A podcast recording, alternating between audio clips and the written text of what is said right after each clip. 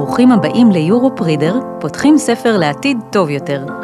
בפרק הזה ניקח אתכם למסע ספרותי באוסטריה.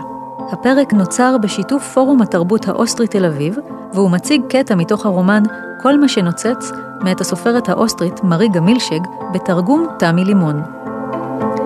מרי גמילשג נולדה בגרץ בשנת 1992 וגדלה שם.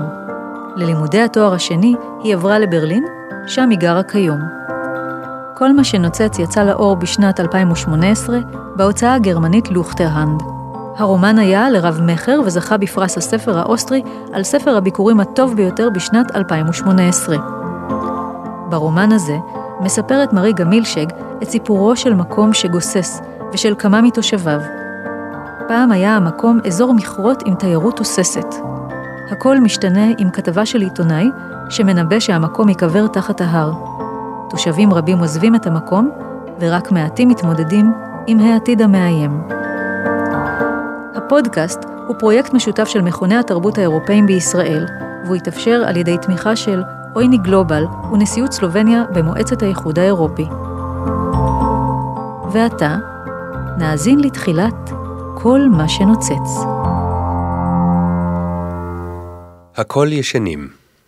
לא הלילה, היום, הוא שמבליט את הבתים. במשך היום חורים שחורים ריקים, חלקם שרופים. שם התפרע מישהו, שם שרף מישהו את המזרונים הישנים, וכעת שוכבות מסביב רק עוד מסגרות תיל. בלילות ניתן להאמין שכאן ישנים אנשים, שכאן מחר בבוקר יקומו אנשים, ייכנסו למכוניות וייסעו לעבודה.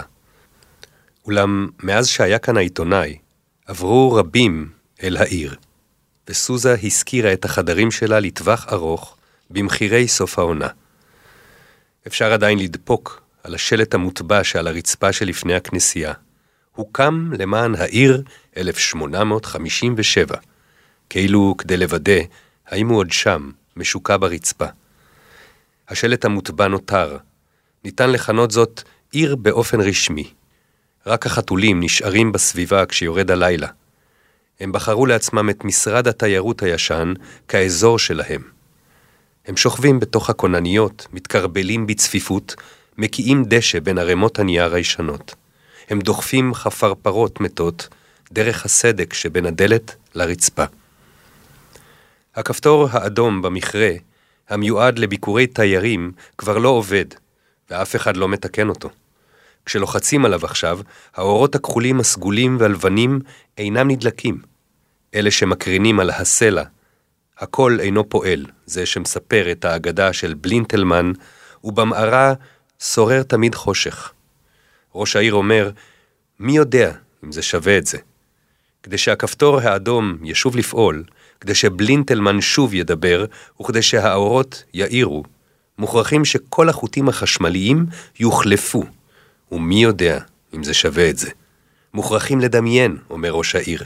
מחליפים את החוטים, ואז פתאום, בדיוק אז, ברור שבדיוק אז, קיר מנהרה טעון יתפוצץ, או שהוא יחלש בגלל התנודות, ומנהרה תקרוס לתוך מנהרה אחרת, וזו לתוך מנהרה נוספת.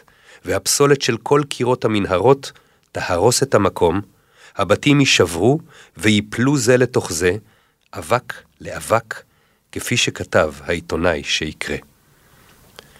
כשחושבים על העיתון של הימים ההם, בעמוד הראשי מצוירים קווי המתאר של הער. חרוטים במסגרת עץ, מצופים בשברי עץ אורן. כפי שפעם נהגו ילדים בבית הספר, לחרוץ בתפוחי האדמה ולהטביע על מפות שולחן, מצד אחד מדרון תלול וחלק, מהצד השני נמשך ההר רחוק יותר אל תוך העמק, ולרגליו מצטופפים עצים ובתים. בכל מקום דרכים נקבות, מערות, מנהרות ופירים. כבר כעת, נאמר בעיתון, מתמוטטים פירים קטנים תוך כדי הפיצוצים. כבר כעת הרצפות נשברות והאבנים זולגות מטה אל הקומות, ואם זה ימשיך כך, ההר מתישהו פשוט יוותר חלול. במשך מאות שנים נחפרו מנהרות מקומות שונות ומצדדים שונים בהר. פשוט הוסיפו לחפור אחר עקבות המחצבים. רק בדיעבד ניסו לעשות תוכניות, אולם רשת המנהרות הייתה כבר גדולה מדי, סבוכה מדי. שוב ושוב הסתעפויות חדשות, מערות חדשות וחורי אוויר באדמה שאף אחד לא ידע לאיזה פיר הם שייכים. האם שמעו על אסון המכרה בלנגדה? על התפוצצות הגז במכרה בדונסק? מדוע מכרות הפחם בסין כה מסוכנים? לפעמים יש על זה משהו בטלוויזיה. אפשר לדמיין כל נפץ חזק, או שזה קורה די בשקט. רעש כמו גל שמכה בעמק, שקודם שומעים ואז רואים. רעש שאפשר לראותו. כך אפשר לחשוב בצדק, כשעומדים בכנסייה מול אגן המים הקדושים, כשיושבים ליד הבר בקפה האספרסו, וניתן לראות את סוזה בעמדת ניקוי הכוסות, או כשמכניסים את היד למי המעיין, כשרוצים רק לצפות מקרוב יותר בעיטורי הבתים בכיכר המרכזית. מי שעובר במקום יודע, כאן קורה משהו, או נכון יותר, כאן קרה משהו. אנשים אינם מסתובבים ברחוב. הכפתור האדום הלך. מאז שהיה כאן העיתונאי, תיירים אינם מגיעים עוד, והכפתור האדום במכרה המבקרים לא יתוקן. כבר אין יודעים איך זה היה. אם הכפתור האדום הלך כשהעיתונאי היה כאן, או שהכפתור האדום לא עבד כבר קודם, הוא כבר לא יתוקן כי העיתונאי היה כאן. בכל מקרה זה היה קשור בזה באיזשהו אופן. עכשיו חשוך תמיד במערה, ואי אפשר לראות איך חקירות נוצצים, איך לכל מה שנוצץ יש כל כך הרבה צבעים, וכבר אי אפשר לשאול אם קודם היו הנצנוצים או הצבעים. נהג המסעית שמוצא את מכוניתו של מרטין, שומע לפני הכל מנוע המסעית שבה הוא נוהג, כיצד הוא נהיה חזק יותר כשהוא נותן גז, ואז חלש יותר כשהוא מדומם את המנוע. משב הרוח של המעברר, לאחר שקיבע את המנוע, הרעש כשמשך את בלם היד, כאילו משהו שם נשבר ברכב. אולי הפלסטיק של המתנע שהתחמם. הוא מבין לגמרי מאוחר שזוהי מכונית ששוכבת שם לפניו על הכביש. פתיחת הדלת, כשהידית הפנימית חוזרת למקומה, טריקת הדלת, ואז רק הציפורים, הרוח, הצעדים על החצץ. עדיין מוקדם בבוקר, כל כך מוקדם, עד שהכל עוד שרוי בתוך אור אפור כחול מסנבר, קווי המתאר חדים מדי, משום שכה מוקדם בבוקר עדיין אין צבעים שירקחו אותם. כל כך מוקדם, עד שהוא זקוק לרגע כדי להבין שיכול היה להיות מישהו נוסף באוטו. הוא מנסה להפוך את המכונית בעצמו, אולם מצליח רק לנדנד אותה. ואז הוא מתקשר למשטרה, הוא נעמד בשולי הדרך, במקום שבו מתחיל העיכול הבא בכביש, שעולה למדרגה הבאה של ההר, שיורד כמעט במעונך למטה, מביט אל תוך העמק, ולא מסתובב עד שהוא שומע את המשטרה מגיעה. לשוטר הוא מספר קודם כל מהשמיעה, המנוע, השבירה, הדלת, נדנוד המכונית, הדממה שלאחריה.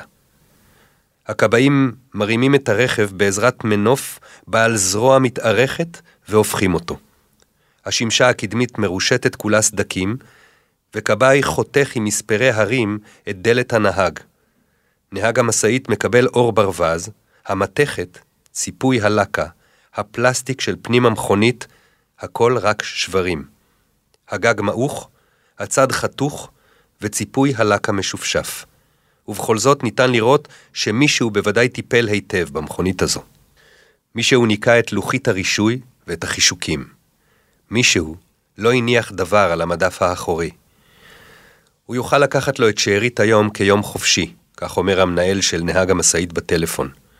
עליו להחזיר את המסעית, ואת העבודה שלו ייקח קולגה או שלא. מי יודע כמה זמן הכביש יהיה חסום. הוא לא צריך להוסיף לעצמו שום דאגות. הוא מסתכל ממעל על עיקולי הדרך, אותם עלה כבר בנהיגה, למטה אל תוך העמק. הוא מסתכל איך אוטובוס בית הספר, שנותר עומד בתחנה על הכביש הראשי שלאורך השוליים הימניים של העמק, חוזר לנסוע. הוא רואה את עיקולי הדרך שמתחתיו, שחודרים כמו גלים לעמק, חותכים בחום בהיר את ההר הכתום אדום, כמו טבעות העץ בליבת גזע שנחרט. משמאלו, כמה עיקולי דרך הלאה, מטה, מתפתה לכביש סביב מאגר מים בצבע טורקיז, ששוקע לתוך אגן בין המדרגות. לפניו, המקום, כלוא מימין ומשמאל בין צידי מדרונותיו הירוקים של העמק. מכאן למעלה נראה הדבר כאילו קיימים רק הצבעים ירוק ואדום.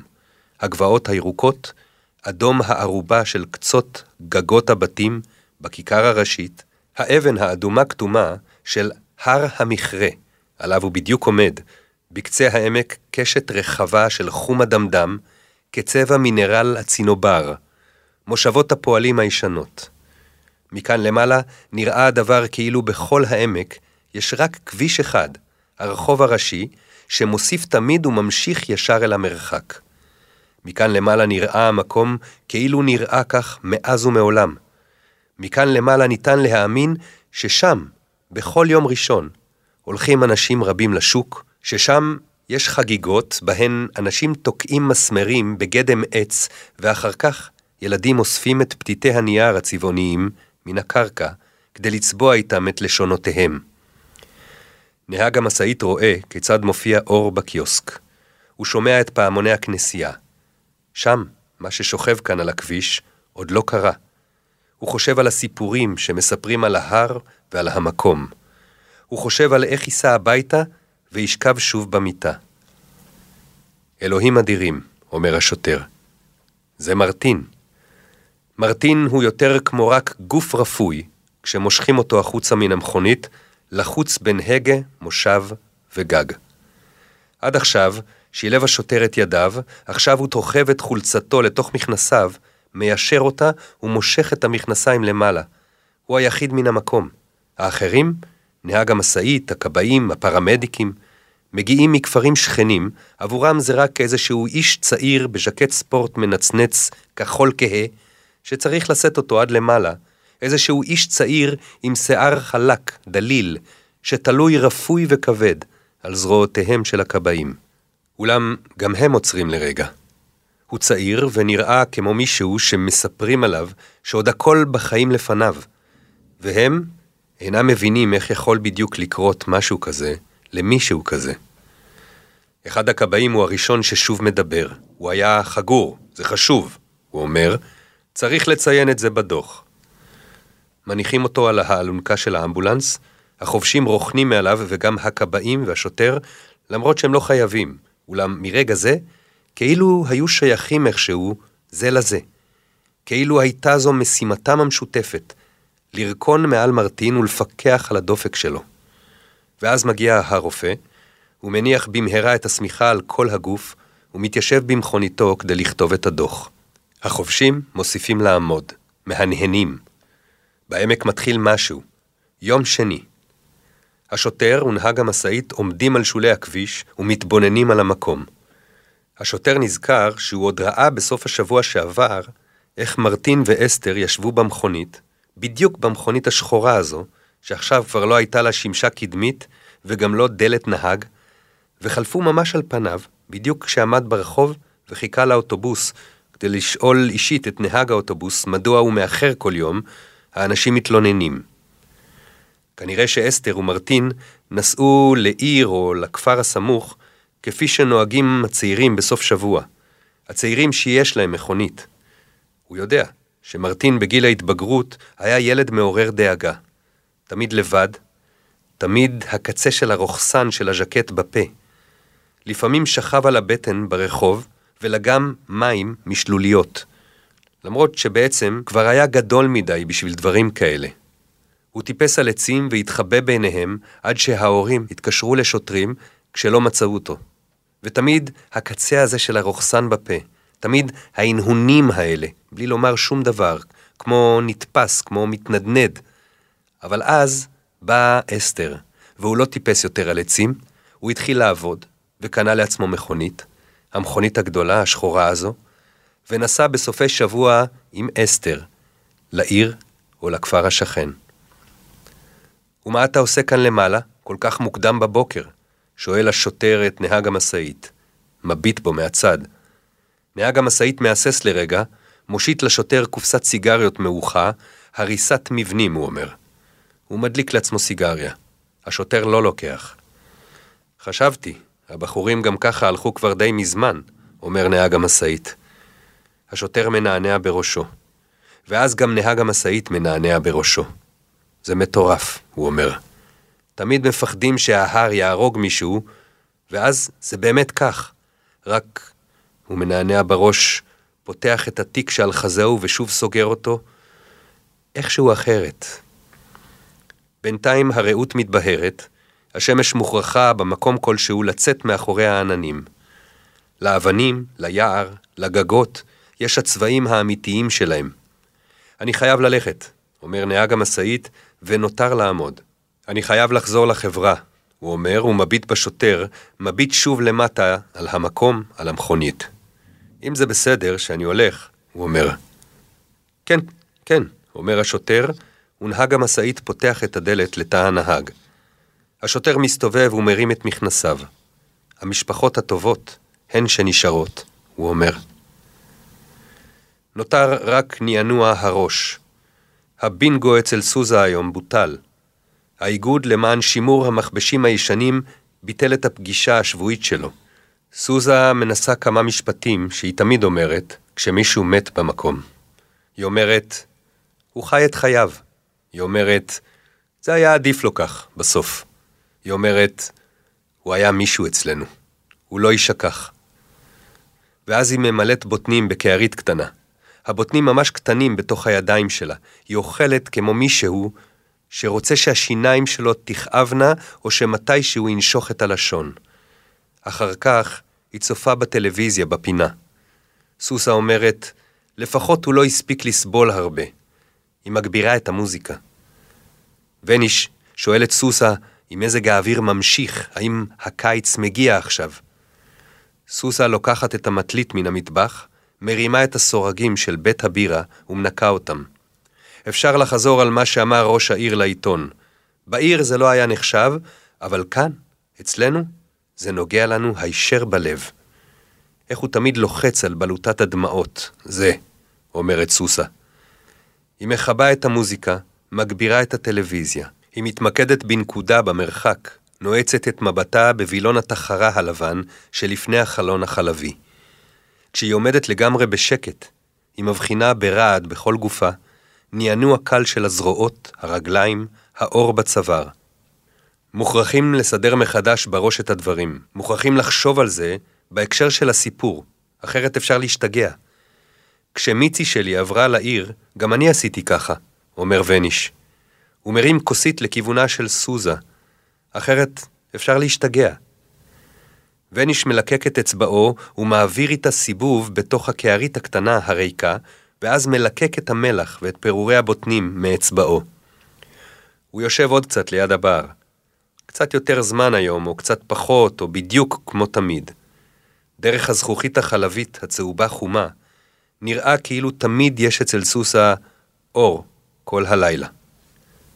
מאוחר יותר, ימים מאוחר יותר, כשיודעים שמרטין אף מהעיכול ה-25, ושהמכונית בוודאי התהפכה כמה פעמים, ושהוא היה יכול למות מיד מהפציעות המרובות שלו, התחול הקרוע, עמוד השדרה הצווארי השבור, וככל הנראה מת מיד, בקושי מדברים על מה שבדיוק התרחש. הוברטוס הקדוש העיף אותו מהפיתול בכביש, בגלל תקלה הקדושה נותרה המכונית שוכבת על גבה. אין בזה שום היגיון, אומר האב. כשנכנסים בדלת והמבט הראשון נופל על ההר, אז נותרים לעמוד קצת. האנשים מדברים על מתי ראו בפעם האחרונה את מרטין. ראש העיר ראה אותו בשבוע שעבר, כשתיקן את הראוטר בבניין המועצה.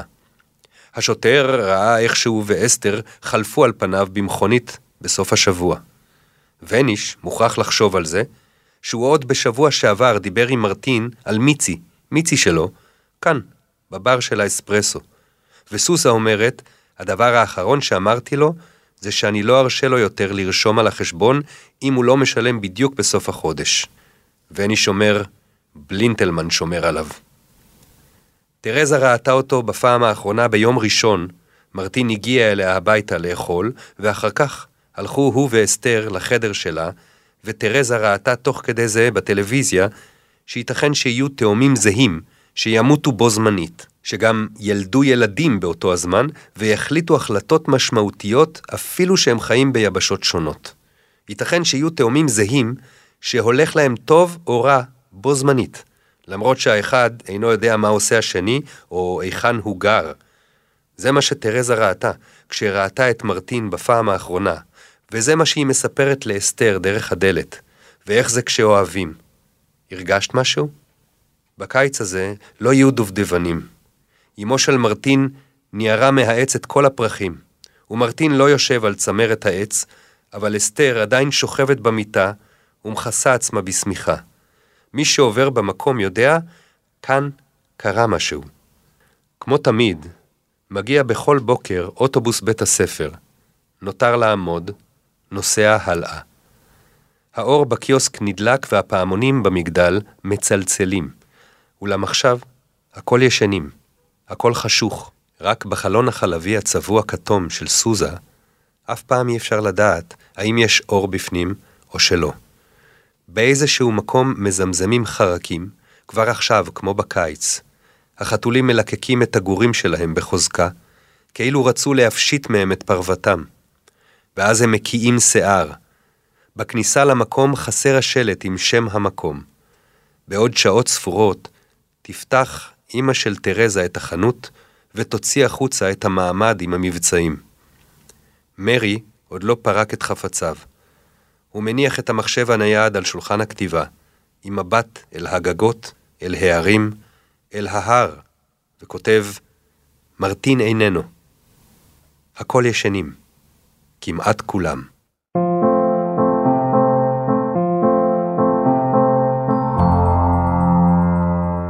הוקלט באולפני אדיו, המשווקת את ספוטיפיי בישראל.